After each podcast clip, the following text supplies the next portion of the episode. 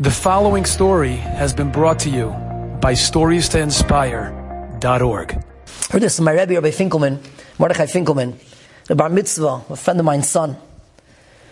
My Finkelman is a talmid of Rav Moshe Wolfson from Emunas Yisrael in Borough Park. And Rabbi Finkelman says the person in the story, his name is Rabbi Pinchas Rosenbaum, Levracha from Borough Park. He said is a well-known personality in Borough Park. He was known as Zaidi Rosenbaum.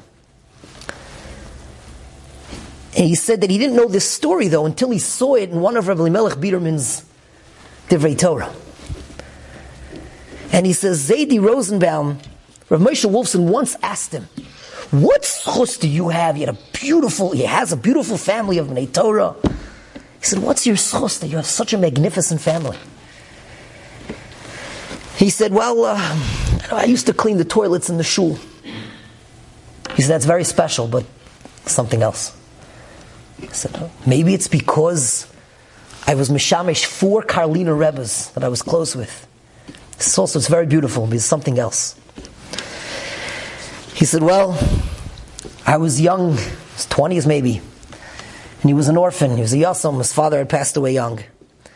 And he had to go out to make a living. He had to go help his family, his, his widowed mother, and his siblings.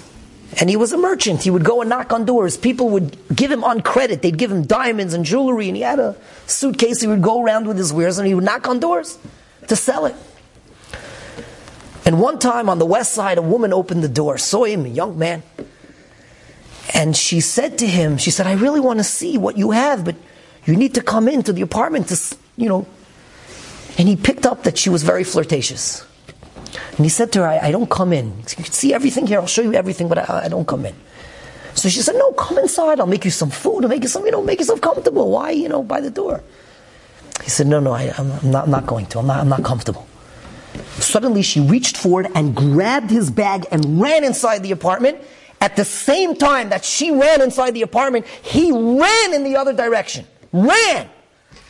He said he ran to another building he ran straight up to the roof where he knew no one would see him, and he started to dance.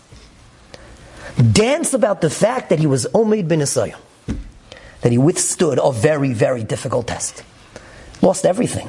His whole, I don't know how we rebounded from that. But Finkelman said that, saying over at this bar mitzvah, that he said the story over at his Shabbos, at his Yontif table, so Shoshana, shortly after. He said, one of his children said, he said, the greatest part of the story is not just the fact that he was only bin Nisayon, but that he danced about it. That he was besimcha about it. It's such a great message. There's so many times that we do great things. We overcome. But we minimize it to ourselves. Enjoyed this story? Come again. Bring a friend. Stories to inspire.org.